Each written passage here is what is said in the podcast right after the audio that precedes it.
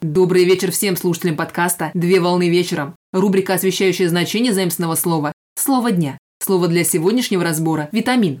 Слово «витамин» с латинского языка «витаминум». Витамин, где «вита» – жизнь и «амин» – сокращение от термина «аммиак», «аммиак». Витамин – это низкомолекулярное органическое вещество разнообразной химической природы, необходимое для нормального обмена веществ и жизнедеятельности организма.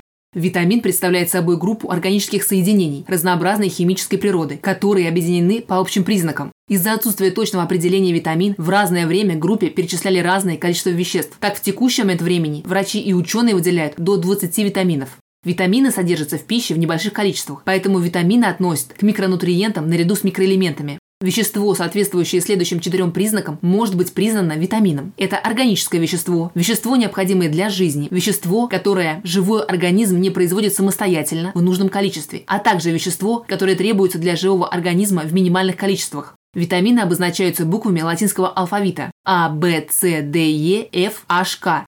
В процессе изучения веществ выяснилось, что некоторые из витаминов не являются самостоятельными веществами, а составляют комплекс отдельных витаминов. Так, современные названия витаминов приняты в 1956 году комиссией по номенклатуре биохимической секции Международного союза по теоретической и прикладной химии.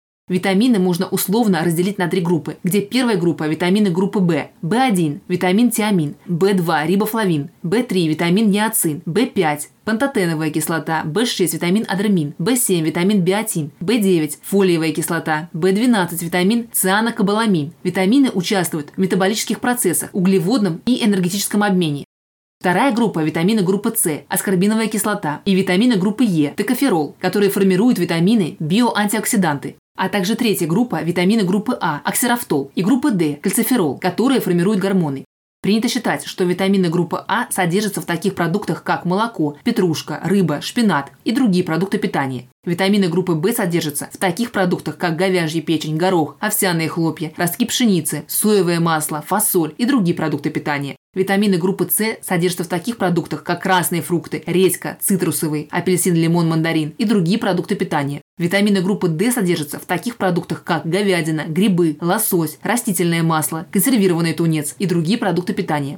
Витамины группы Е содержатся в таких продуктах, как авокадо, арахисовая паста, болгарский перец, манго, ростки пшеницы и другие продукты питания. Витамины группы F содержатся в таких продуктах, как растительные масла, горчичное, льняное, оливковое, рыбий жир, сухофрукты и другие продукты питания. Витамины группы H содержатся в таких продуктах, как бобовый, горох, соя, чечевица, говяжья печень, грибы и другие продукты питания. А также витамины группы К содержатся в таких продуктах, как картофель, цветная капуста и другие продукты питания. По химической природе витамины могут быть водорастворимыми и жирорастворимыми, а также витамины могут быть натуральными, то есть содержаться в пище, или могут быть синтетическими, то есть содержаться в препаратах.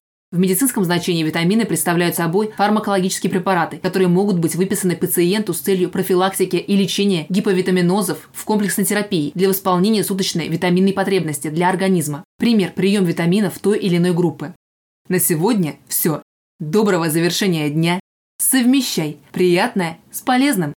Данный материал подготовлен на основании информации из открытых источников сети интернет с использованием интернет-словаря иностранных слов.